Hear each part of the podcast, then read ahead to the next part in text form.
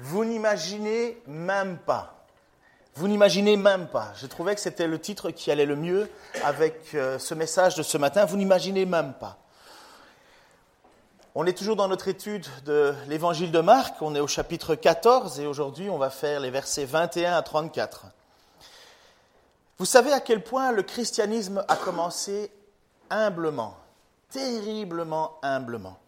Premièrement, le christianisme a commencé de façon prophétique. On nous a annoncé la venue d'un sauveur, on nous a annoncé la venue d'un Messie.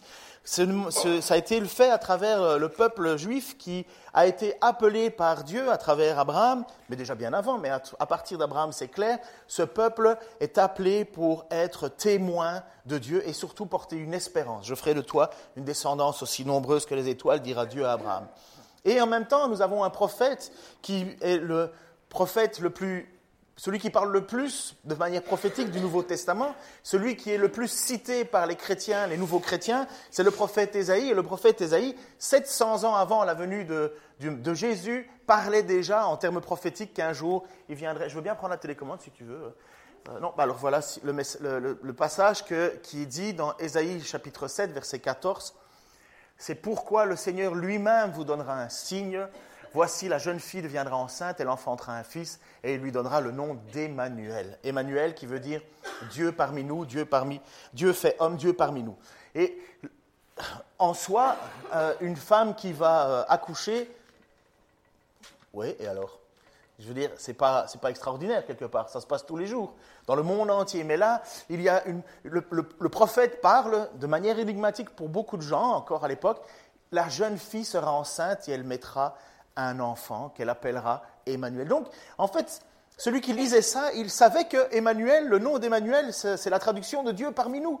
Donc on savait qu'à un certain moment, Dieu serait parmi nous, mais on ne savait pas quand, ni comment, ni pourquoi.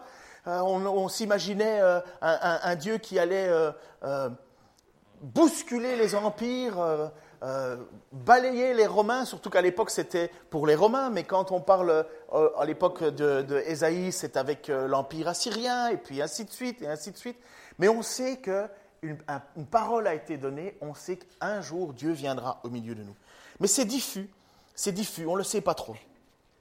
Un autre signe qui va être donné par le prophète Ésaïe est au chapitre 21, versets 1 et 2.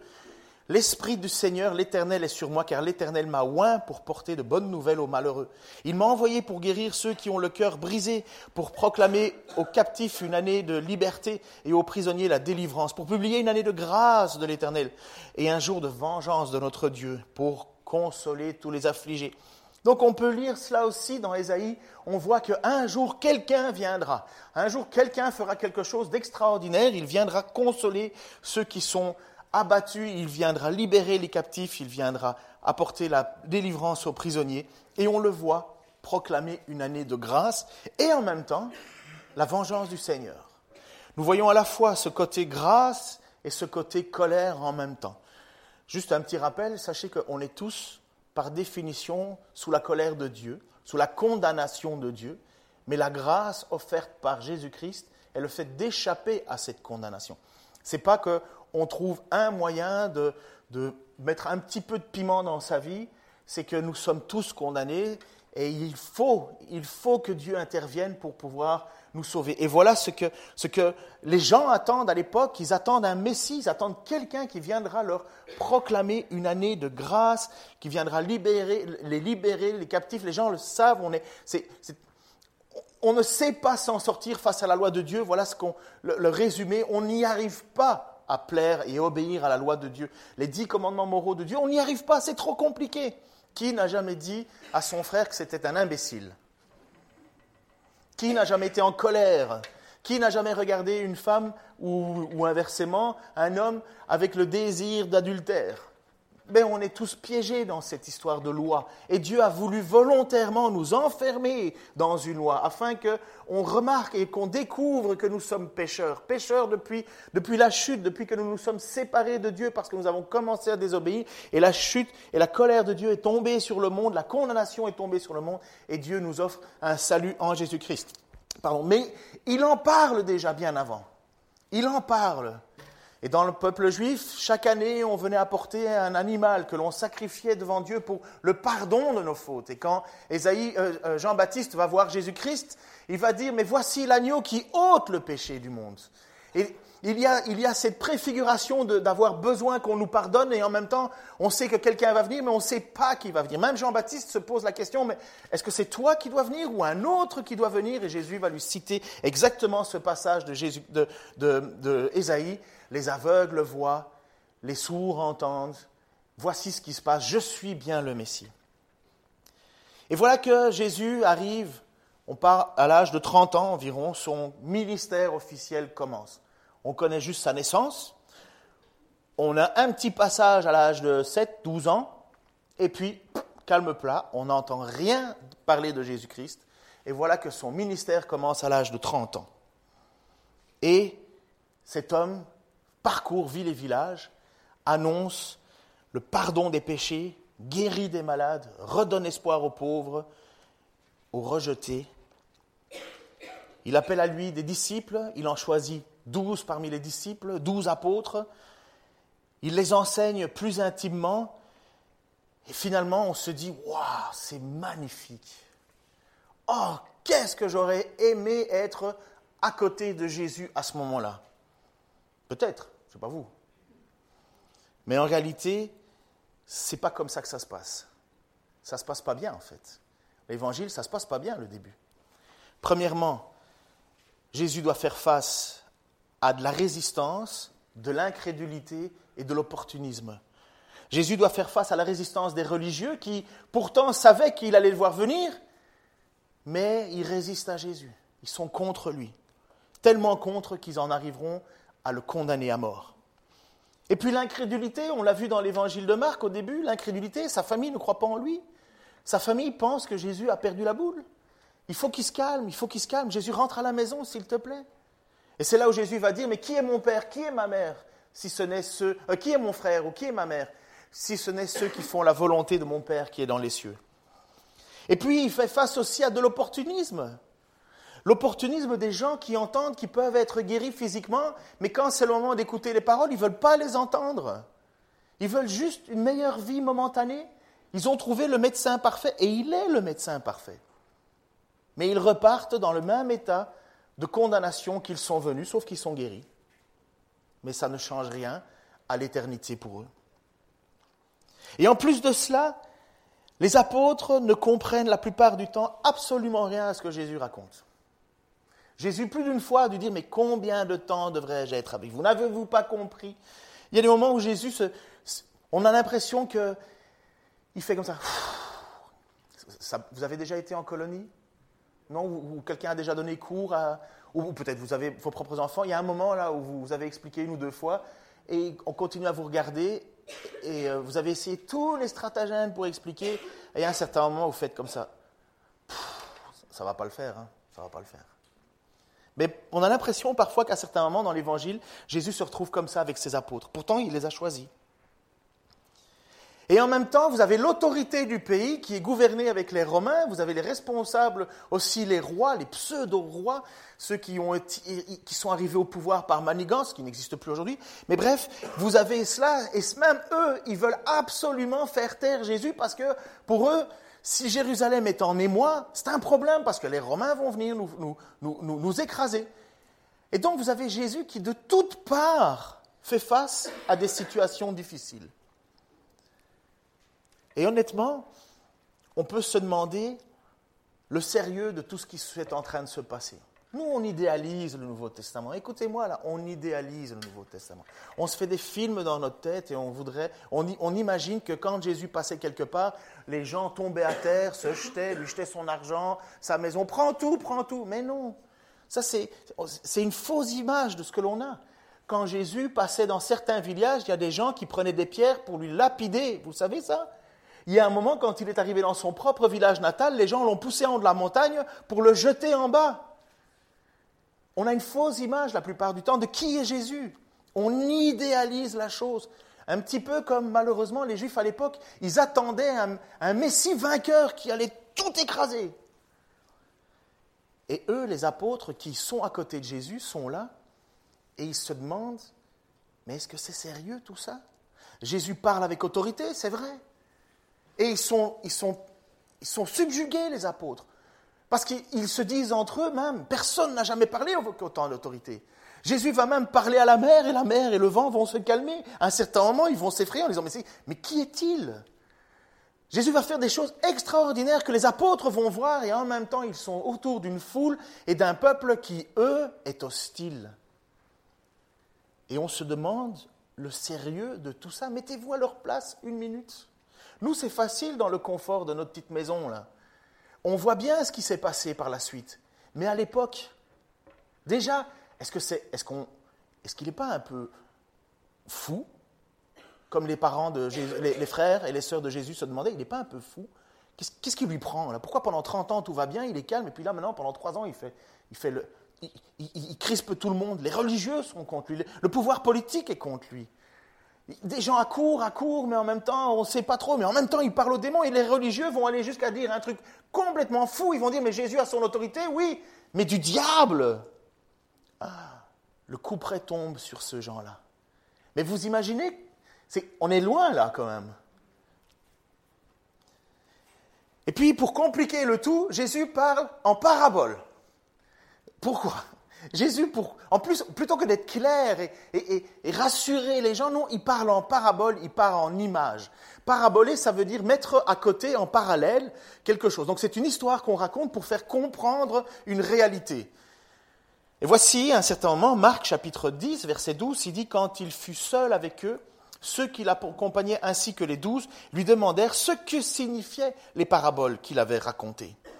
Il leur dit, le secret du royaume de Dieu vous ont été confiés, mais à ceux du dehors, tout est présenté au moyen de paraboles, afin que lorsqu'ils voient, euh, lorsqu'ils voient de leurs propres yeux, ils ne saisissent pas. Et quand ils entendent de leurs propres oreilles, ils ne comprennent pas, de peur qu'ils se tournent vers Dieu et ne reçoivent le pardon de leurs fautes. Vous imaginez, même, même Jésus dit aux apôtres, écoutez, il y a un peu de tension là, euh, mais vous savez, je vais leur parler, mais ils vont rien comprendre l'homme qui a le pouvoir, fils de Dieu sur la terre, de ressusciter les morts, va dire aux gens, je vais leur parler, mais t'inquiète pas, ils vont rien comprendre. Vous êtes là, vous êtes douze disciples, en plus il y en a un voleur là-dedans, vous êtes douze, apôtres, et vous vous demandez, mais est-ce que c'est sérieux tout ça? Est-ce que est-ce que c'est lui, pas lui? Il y a des moments de doute. Et Jésus parle de manière à ce que certains ne soit pas pardonné. Là encore, on, se fait des idées, nous, aujourd'hui. Mais quand Jésus dit qu'il y a des péchés qui ne sont un péché, pardon, un seul péché qui n'est pas pardonnable, ce n'est pas une phrase en l'air. On est obligé de l'intégrer dans notre croyance et lorsque l'on regarde Jésus, on doit tenir compte de cette parole. Mais le texte nous dit clairement que Jésus considérait que ce péché impardonnable, c'est parce que les religieux avaient dit que Jésus tenait son pouvoir de Béelzébul et Jésus l'a dit, ça, impardonnable, ni maintenant, ni plus tard.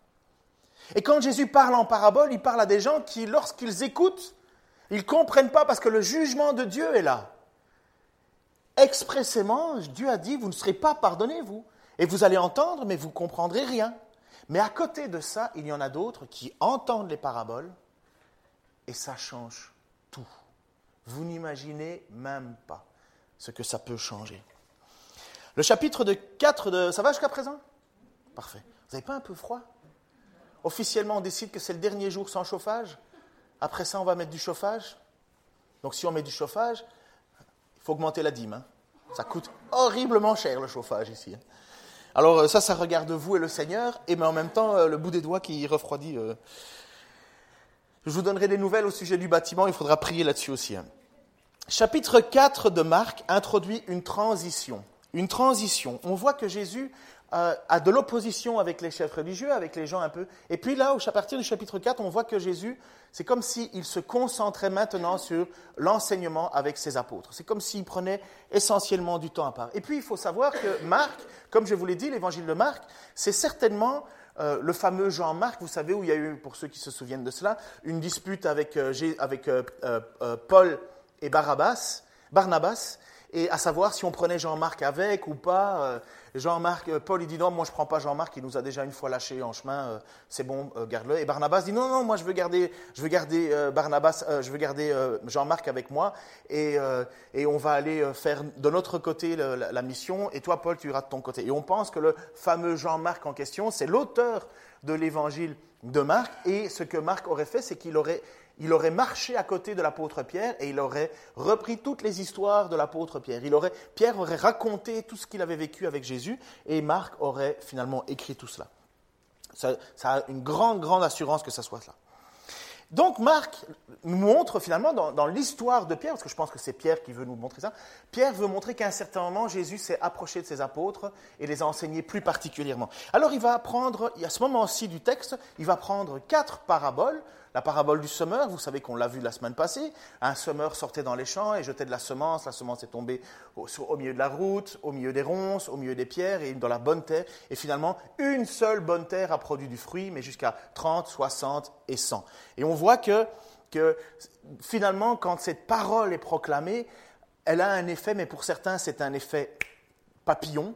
Euh, dans le sens où un petit peu de difficulté, un petit peu de tension, hop, on oublie. Et puis d'autres, c'est la question des plaisirs du monde. Ah, ben, il faut renoncer à tout ce qui, tout ce qui euh, Dieu ne plaît pas, et on ne veut pas le renoncer, mais finalement, ben, ça ne creuse pas, ça ne profond pas, ça n'approfondit pas, et hop, ça ne servira à rien.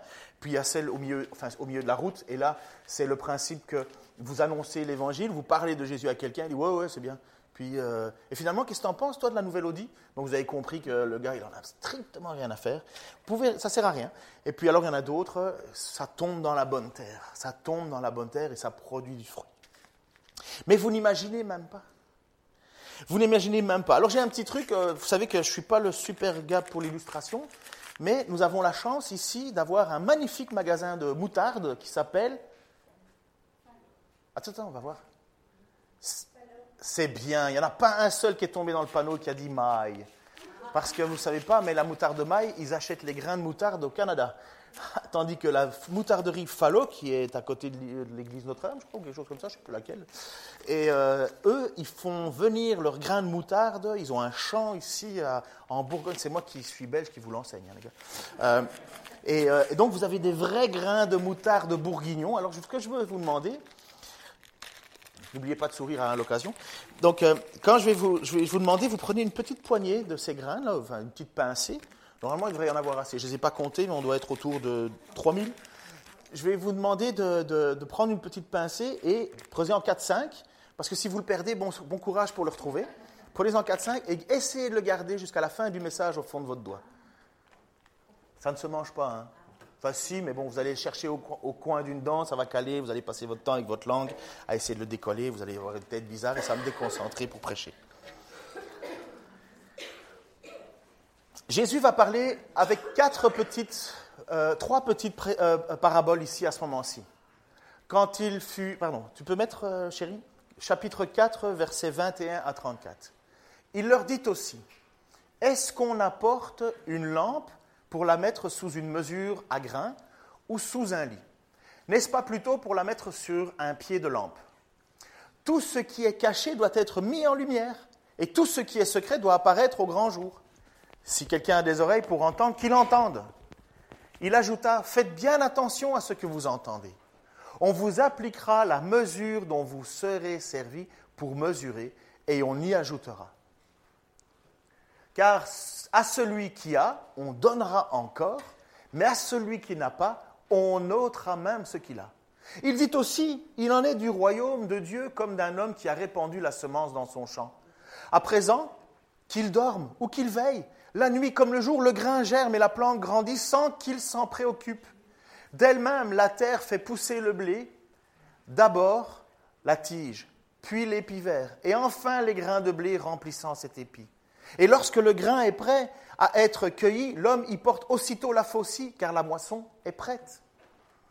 Il continua en disant, à quoi comparons-nous le royaume de Dieu? Par quelle parabole pourrions-nous le présenter? À quoi comparions-nous? C'est quand même incroyable. Le Fils de Dieu va essayer de trouver une image pour demander à quoi on compare le royaume de Dieu. Et voilà ce qu'il dit, et voilà ce que vous êtes en train de vous distribuer les uns les autres dans les mains il est comme une graine de moutarde. Il est comme une graine de moutarde. Lorsqu'on la sème dans la terre, c'est la plus petite des semences du monde. Mais une fois semée, elle pousse et elle devient plus grande que toutes les plantes du potager. Il y monte des branches si grandes que les oiseaux du ciel peuvent y nicher à son ombre. Par beaucoup de paraboles de ce genre, il enseignait la parole de Dieu à ses auditeurs en s'adaptant à ce qu'ils pouvaient comprendre. Et c'est quand j'ai lu ce passage-là, reviens en arrière chérie, quand il dit en s'adaptant à ce qu'ils pouvaient comprendre, je me suis dit, est-ce qu'un grain de moutarde dans la main d'un bourguignon, il peut le comprendre? Mais oui, il peut. Alors je, me suis dit, ben voilà, trouvons une image. Et puis quand Jésus est à côté des gens, ils savent ce que c'est qu'un grain de moutarde. Les plupart du temps, ce sont tous des agriculteurs. Qui est agriculteur ici? Qui a un potager? Un mini potager Qui a au moins une plante sur son balcon Mais oui, mais des tomates, je veux dire des plantes, qu'on mange. Hein oui, les trois quarts du temps, nous, euh, on n'y connaît rien. On ne sait même pas à quel moment on doit planter nos géraniums. On regardait à l'époque, on regardait Monsieur Météo qui nous disait en Belgique, on nous Monsieur Météo, on avait un homme qui faisait la météo, et il nous disait c'est le moment de planter ça, c'est le moment de planter ça, c'est le moment de planter ça. Certainement qu'il avait un potager chez lui, mais nous à Bruxelles, tu veux planter quoi où? Alors pardon, je, me gare. Merci.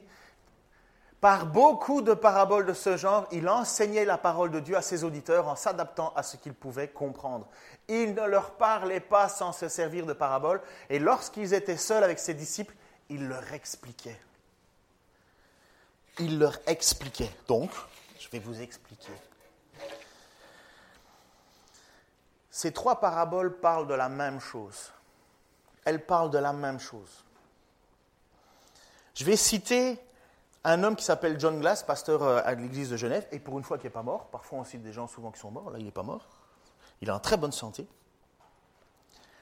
Pensez-y. Tout a commencé par l'apparition du Fils de Dieu sous forme d'un bébé, né dans une étable, entouré de bœufs, d'ânes, de moutons, né dans une crèche, dans une mangeoire à bœufs. Il est né en Galilée et a grandi dans le village de Nazareth. Et quelle sorte de ville c'était, ça, Nazareth? Mais strictement rien. Justement, lorsque Nathanaël apprit que le soi-disant Fils de Dieu était né à Nazareth, il a dit en Jean 1, peut-il venir de Nazareth quelque chose de bon? Même les disciples étaient une bande d'hommes un peu particuliers. Aucun d'eux n'était issu de la haute société. Ils étaient pour la plupart des pêcheurs de profession. Ils étaient, un était un était publicain, donc Lévi, qui a écrit l'évangile de Matthieu. Après ça, il y en a un qui était un zélote, et un était carrément un terroriste. Ils étaient sans éducation, ils étaient craintifs, ils étaient lents à comprendre. Jamais on n'aurait imaginé que ces douze hommes, dont un est devenu un traître, auraient pu avoir un impact sur le monde.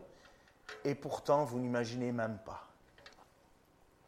Jésus leur dit que ce qu'ils vivent en ce moment, ses, disciples et les douze apôtres en particulier, ce qu'ils vivent ne va pas rester caché. Ce n'est pas juste un petit truc dans une localité qui est perdu sur la carte. Mon professeur, quand j'étais en sixième primaire, disait toujours, pour parler de la Belgique, comme quoi c'était un tout petit pays, il disait toujours, et je m'en souviens encore aujourd'hui, il disait, mais la Belgique c'est comme une crotte de mouche sur la carte du monde. Mais Jérusalem, ben, bon il était particulier, euh, Monsieur Pranger, mais, il, il, voulait nous montrer que c'était insignifiant. Et pour Jérusalem, nous on le lit aujourd'hui, mais pour les Jérusalem, c'était insignifiant. Pour, la puissance romaine, Jérusalem, c'était rien. C'était rien. Et quand Jésus parle avec ses apôtres, il est en train de leur dire que ce qui va arriver est immense. Parce que ce qu'il est en train de vivre, ce n'est pas pour être une lumière qui va être cachée juste sous un boisseau, parce que vous avez déjà entendu sous un boisseau. En fait, le boisseau, c'était une mesure, un seau qu'on utilisait pour mesurer des, quantités. Tu veux deux boisseaux, trois boisseaux Aujourd'hui, on dit euh, deux boissons. Mais à l'époque, on disait deux boisseaux. Donc on prenait un seau, on remplissait, ça faisait une quantité. Ou bien il dit, on n'allume pas une lumière pour la mettre sur un lit. Voilà ce que l'apôtre est en train de parler. Il est en train de dire ça, Jésus est en train de dire à ses apôtres, mais ça va briller. Je ne suis pas venu là pour être caché. Je suis venu pour qu'on mette cette lampe sur un endroit qui éclairera tout. On a bien souvent utilisé ça pour dire il faut que tu ailles évangéliser. C'est pas faux. C'est pas faux. Mais la réalité de ce texte, c'est que Jésus est en train de dire oui, ce que l'on vit est discret, mais ça va rayonner. Parce que je ne suis pas venu pour qu'on me mette sous, un, sous un seau, je ne suis pas venu pour qu'on me mette sous un lit. Et donc, en tant que chrétiens, nous sommes appelés à témoigner nous aussi. C'est pas pour être cachés. Et ça, c'était l'époque du gnosticisme. Ou bien tous ces gens qui se revendiquent de la franc-maçonnerie ou d'autres trucs secrets, ils le cachent. Ils le cachent. Mais Jésus, il est en train de dire, moi, je ne suis pas un gnostique, là. Je ne suis pas venu t'apporter une espèce de connaissance qui va t'amener dans une élévation. Mais ne le dis pas aux autres. C'est seulement sur invitation. Non. Il est en train de dire, moi, je suis venu et ça va briller. Et c'est la même chose que lorsqu'il va parler du royaume de Dieu, il va dire le royaume de Dieu, c'est comme un homme, un semeur, qui va et il jette sa semence. Et puis qu'est-ce qu'il fait, cet homme? Qu'est-ce qu'il peut faire? Souffler sur sa semence? Frotter la paille? Oui, peut-être avec votre petite plante à la maison, vous le faites. Mais il dit non, la semence, elle tombe, et le semeur, il fait rien d'autre que d'attendre. Parce que la puissance n'est pas dans l'agitement du, semeur, la puissance, elle est dans la graine, elle est dans la parole, et la graine a toujours été la parole. Et souvent, on se pose la question, mais est-ce que j'en ai dit assez, trop, trop peu? Si vous avez annoncé que Jésus-Christ et que Dieu veut, sauver le monde, par, l'intermédiaire, sauver le monde, sauver les gens par l'intermédiaire de son Fils qui meurt à la croix, vous en avez dit assez. Voilà ce que le... Tu peux remettre, chérie, je crois que c'est la troisième image avant. Euh, euh, voilà. Voilà ce qu'il dit. Il dit un homme qui a répandu la semence dans le champ, dans le même parallèle que la parabole du semeur, c'est semé à présent, qu'il dorme ou qu'il veille, la nuit comme le jour, le grain germe, grandit, sans qu'il s'en préoccupe. La parole de Dieu est suffisante, il n'y a pas besoin de faire des artifices. J'aimerais bien, moi, avoir un, un, groupe de louanges avec batteur, batterie, lumière, tout le bazar. Ce serait cool, on en profiterait, ce serait chouette. Mais voilà ce que Jésus dit. La puissance est dans la graine. La puissance est dans la parole. Tu n'as pas besoin de te préoccuper. Quand ça pousse, ça pousse. La parabole du semeur nous dit qu'il y a des terrains favorables. Et puis après ça, Jésus dit, mais le royaume de Dieu, ce qu'on est en train de vivre ici, les apôtres, quand ils regardent certainement, moi j'imagine qu'ils sont autour d'un feu de camp et ils sont en train, Jésus est en train d'enseigner ses apôtres qui se demandent ce qui se passe un petit peu. Est-ce que c'est normal que tout le monde est opposé? Est-ce que c'est normal toute cette tension? Est-ce que c'est normal cette agressivité? Est-ce que c'est normal? Est-ce que c'est normal? Et Jésus leur dit, mais c'est une petite semence là. Et ça, vous allez voir, ça va tout changer. Ça va tout changer. Et ils sont encore un peu dans les mois, ces, apôtres. Et Jésus, le voyant bien, il leur raconte encore une autre histoire, une autre parabole. Et cette autre parabole, eh bien, c'est la parabole du grain de moutarde que vous avez en main.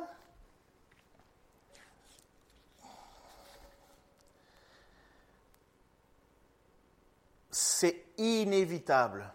La parole de Dieu, elle ne revient jamais sans effet. Voilà ce que encore notre Ésaïe va dire à un certain moment. Tournez-vous donc vers l'Éternel tant qu'on peut le trouver.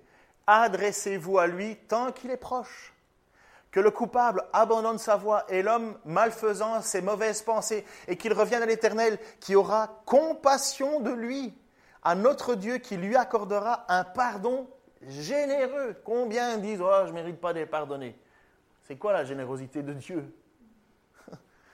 Car vos pensées ne sont pas mes pensées et vos voix ne sont pas mes voix, déclare l'Éternel. Autant le ciel est élevé au-dessus de la terre, autant mes voix sont élevées au-dessus de vos voix, et autant mes pensées sont élevées au-dessus des vôtres. Il est en train de dire, il y a un monde entre ce que vous pensez et ce que moi je pense. Or, la pluie et la neige qui descendent du ciel n'y retournent jamais sans avoir arrosé et fécondé la terre, sans avoir fait germer les graines qui s'y trouvent, sans fournir au semeur le grain qu'il doit semer, et sans donner du pain à tous ceux qui le mangent. Il en sera de même là, de la parole que j'ai prononcée. C'est Dieu qui parle.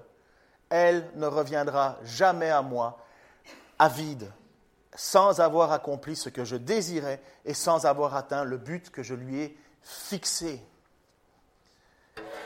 Quand on lit ça et qu'on a une théologie un petit peu euh, trop, euh, trop wide, un peu trop euh, tout le monde est sauvé, eh bien il va dire mais, mais, mais tout le monde sera sauvé parce que regardez ce que Dieu veut, c'est que donc sa parole tombe sur la terre et de toute façon il va toujours accomplir ce que Dieu désire. Alors on fait un raccourci et on dit ah ben ce que Dieu veut c'est que tout le monde soit sauvé donc on dit ben tout le monde va te sauver. Et alors on chante en chœur avec qui Paul Naref et qu'est-ce qu'on dit? Eh bien on ira tous au paradis même moi. Non, si on comprend que la, parole de Dieu, elle vient jamais sans effet, soit elle condamne, soit elle sauve. Mais la parole, elle est utilisée. Soit cette parole est une condamnation sur nous parce que nous n'avons pas cru dans le Fils de Dieu, et c'est pourquoi nous sommes condamnés, soit nous avons cru dans cette parole, dans le Fils de Dieu, puisque vous savez que Jésus est assimilé à la parole. Au commencement était la parole, la parole était avec Dieu, elle était Dieu, cette parole a demeuré au milieu de nous. Certains l'ont rejetée, à d'autres, elle a donné le pouvoir de devenir enfant de Dieu. Et voilà que la parole de Dieu, elle descend sur la terre, elle accomplit son œuvre. Elle vient pour sauver ou condamner. Et voilà que cette petite parole, pour parler à ses apôtres, euh, pour, parler à ces apôtres qui sont, je vous dis, sous le stress, Jésus va utiliser cette image de cette petite graine que vous avez en main. Toutes les terres ne produiront pas du fruit. Toutes les personnes à qui on parle de l'Évangile ne prendront pas du fruit. Il y en a certains qui ne veulent pas abandonner le péché, même si Dieu leur dit qu'il veut les pardonner, non, ils sont accrochés à leur péché, ils veulent mon précieux, ils veulent pas abandonner, ils préfèrent, ils préfèrent vivre momentanément une espèce de grâce. Ils savent même pas quand ils vont mourir. Et puis il y en a certains qui, qui eux, ils disent Ah oui, oui, Jésus, c'est génial, c'est génial. Ah mince, mais qu'est-ce que vont penser mes parents qu'est-ce qu'ils vont, qu'est-ce vont penser mes collègues? Oh non, ils vont me prendre pour un fou. Oh là là là non, non, non. Bon, c'est bien ton histoire de Jésus. Vraiment, ça m'a beaucoup touché. J'étais même, mais tu comprends, si je continue à marcher avec Jésus, ben, les gens vont me prendre pour un fou. Alors, et ça, c'est les paraboles. Hein. C'est la parabole de, la graine qui pousse au milieu des, des ronces, et c'est la parabole qui pousse au milieu des pierres. Finalement, on dit, c'est bien, mais il n'y a pas de mais avec Jésus. Il n'y a pas de mais. C'est la foi chrétienne et embrasser Jésus-Christ, ce n'est pas rajouter un peu de Jésus dans ta vie, comme un peu de squash, un peu de gym, un peu de régime, un peu de, teinture de cheveux, juste pour... Non, Jésus, il dit, regarde, tu veux me suivre, meurs, et je viendrai vivre en toi. Tu veux me suivre, meurs, comme tu l'as cité ce matin. Je suis mort à la croix, dit l'apôtre Paul. Euh, on ne va pas organiser un suicide collectif, hein, n'ayez pas peur. C'est une parole qui dit que Dieu, il prend toute la place en nous et il fait de nous ses enfants de Dieu. Et comme une parole vaut mille mots, Jésus va utiliser cette petite graine parce qu'à l'époque, les gens savent très bien l'effet de cette petite graine. Vous avez déjà vu un moutardier ou jamais? Vous n'avez aucune idée de quoi Jésus parle lorsqu'il dit que c'est la plus petite graine. Alors pour être honnête, n'est pas la plus petite graine au monde. C'est la plus petite graine dans le monde que, que les apôtres connaissent. C'est la plus petite graine du potager. Parce qu'en fait, on sait qu'il y a une orchidée, je ne sais plus laquelle, mais qui a une, graine encore plus. Mais c'est c'est dans le potager, la moutarde, c'est la plus petite graine. Et en même temps, ce n'est pas le plus grand arbre au monde qui va produire. Ça, ce sont les séquoias qu'on peut trouver aux États-Unis, dans, euh, les, dans les, au Yellowstone, des, arbres millénaires euh, immenses, immenses. Non, il est en train de dire que dans le potager, une petite graine comme ça, c'est celle qui va produire la plante la plus grande. Tellement grande cette plante que les oiseaux peuvent s'y abriter. Les, branches deviennent dures, un peu comme du bois. Et voilà ce que donne un moutardier. Alors je ne sais pas comment il s'appelle, euh, le monsieur. On va dire euh, Abdoul, peut-être. Ben oui, mais oui, mais c'est un gars de. Il s'appelle Abdoul, ou bien. C'est pas, c'est pas, c'est c'est pas mal de dire ça. C'est certainement son un prénom. Enfin, j'en sais rien. Mais en tout cas, il s'appelle pas Jean-Pierre, à mon avis. Bref, qui sait, c'est vrai. Mais ça, c'est, voilà. Je rendrai compte pour ça. Regardez la, la taille de cette petite graine. Et encore, ça, c'est une grosse. Regardez, vous, vous avez le moutarde dijonnais, comme c'est minuscule. Comme c'est minuscule. Et regardez l'arbre que ça donne. C'est incroyable quand même. Vous imaginez ce que vous avez en main là? Ben voilà comment Jésus parle aux apôtres, en disant, regardez ce qu'on est en train de vivre. C'est tout petit. Pour faire de la moutarde, il faut le mélanger au vinaigre, hein, en fait. Euh, et il faut le broyer. Alors, comme j'ai dit, j'espère que vous avez du fil dentaire, hein, parce qu'une fois que ça cale... Euh, vous voyez, cette toute petite graine que vous avez dans le fond de la main. Jésus, il utilise ça avec ses apôtres qui sont, eux, écrasés étouffés par le, la pression autour d'eux, savent pas trop si c'est si bon ou mal. Jésus dit, mais, mais écoutez, je ne suis pas venu ici pour être discret. Moi, je suis venu ici pour être une lumière et une lumière qui éclaire. Et puis la parole que vous entendez là, cette parole, elle va avoir un effet. Parce que ce n'est pas parce que vous allez vous exciter, les apôtres, et que vous allez faire les meilleures choses que ça va marcher. La puissance, est dans ma, elle est dans ma parole. De la même manière que quand un semeur sort pour semer, il jette cette semence, qu'il dorme, qu'il veille, qu'il, peu importe.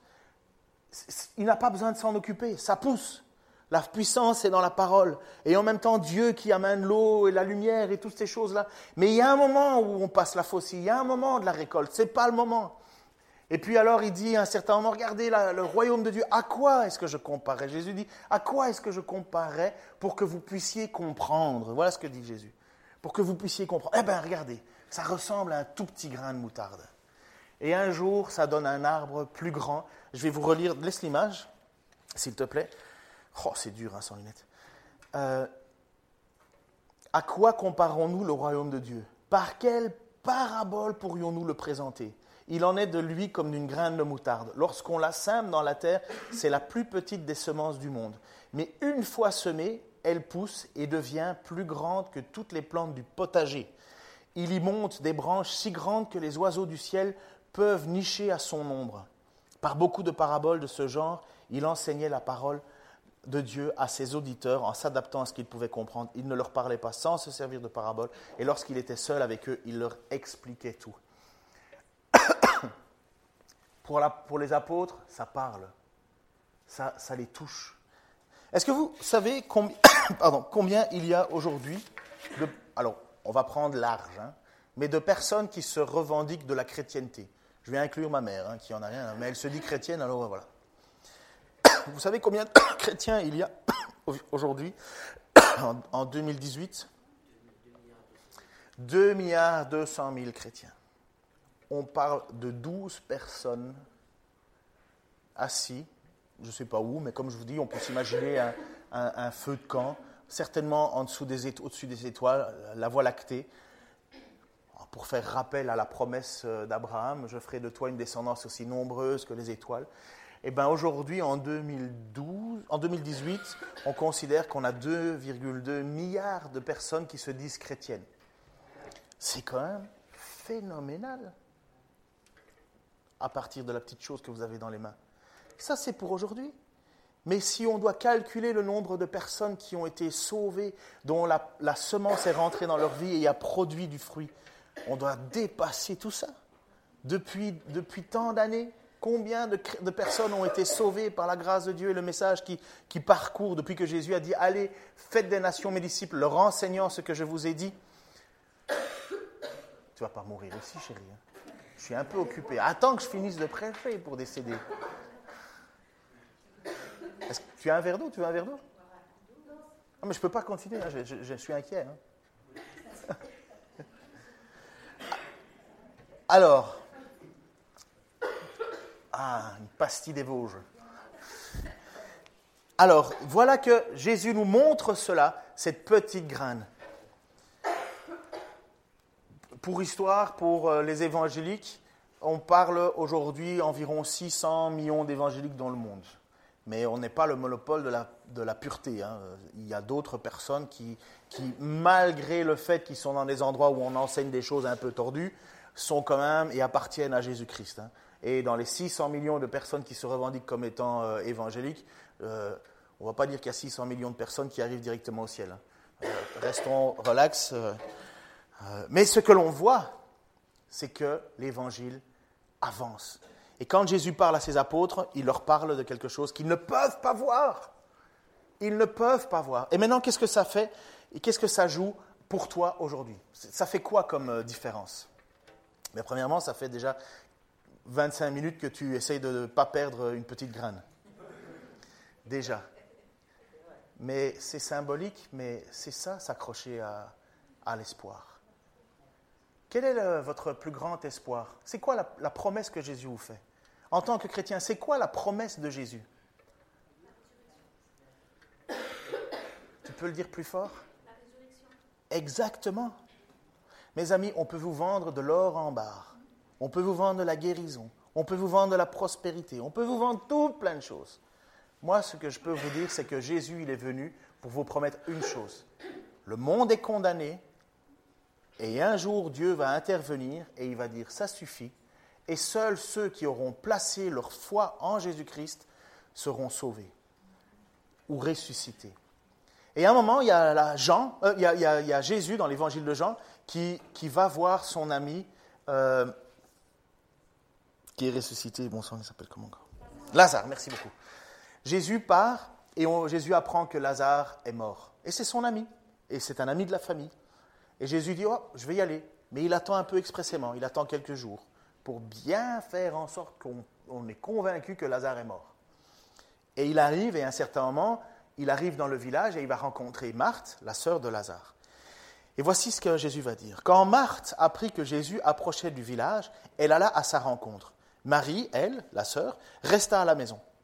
Marthe dit à Jésus, Seigneur, si tu avais été ici, mon frère ne serait pas mort. Mais je sais que maintenant encore, tout ce que tu demanderas à Dieu, il te l'accordera. Ton frère reviendra à la vie, lui dit Jésus. Je sais bien, répondit Marthe, qu'il reviendra à la vie au dernier jour, lors de la résurrection des morts. Je suis la résurrection et la vie, lui dit Jésus. Celui qui place toute sa confiance en moi vivra, même s'il meurt. Et tout homme qui vit et croit en moi ne mourra jamais. Crois-tu cela? Oui, Seigneur, lui répondit-elle. Je crois que tu es le Christ, le Fils du Dieu, celui qui devait venir dans le monde. Maintenant, vous pouvez regarder cette petite graine et vous pouvez dire, oui, je crois. Je crois. Parce que cette petite graine, elle illustre la résurrection. Cette petite graine, elle illustre que Dieu a voulu nous faire grâce. Cette petite graine, elle illustre que tu fais partie de cette, promesse, de cette semence. Tu as entendu la parole, et cette parole, elle est venue au fond de toi, elle a commencé à grandir et elle porte de plus en plus de fruits. Et tu n'es pas isolé, tu fais partie d'un ensemble.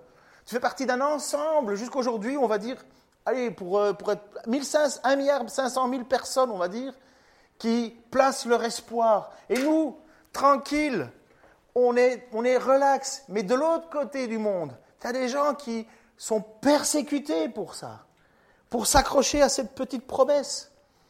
On les frappe, on les bat, on les humilie, on les tue, on les assassine. On pourrait être en Égypte eh bien, à un certain moment, vous avez un groupe de personnes qui viendraient juste nous frapper. Pourquoi? Parce que nous avons décidé de placer notre espoir dans cela. Oui, je crois que tu es Jésus, je crois que tu es le Messie, je crois que tu es le Christ, le Fils du Dieu. Et nous le croyons, et parce que nous croyons cela, bam, attaqué. Mais Jésus dit, je ne suis pas venu pour que ça soit caché, ça va grandir. Et regardez, mes amis, c'est pas fini. Et vous n'imaginez même pas si vous avez placé votre foi en Jésus-Christ, la parole va faire son œuvre et vous allez grandir, vous allez changer, vous allez persévérer. On termine en, chanson, je crois. Je vais inviter les musiciens à s'approcher. Je ne sais pas comment vous allez faire avec vos graines maintenant. Surtout pour euh, le caron. C'est bon sonore? Ah ben, vous pouvez garder vos graines. Mais je vais prier avant ça. Enfin, vous pouvez venir quand même. Seigneur, je veux te remercier parce que ta parole oui, est une semence. Elle a été une semence dans ma vie, elle a été une semence dans la vie de beaucoup de frères et de sœurs. Et cette parole, elle a, elle a grandi lentement. Seigneur, je te remercie, Père, que tu t'es occupé toi-même de cette semence.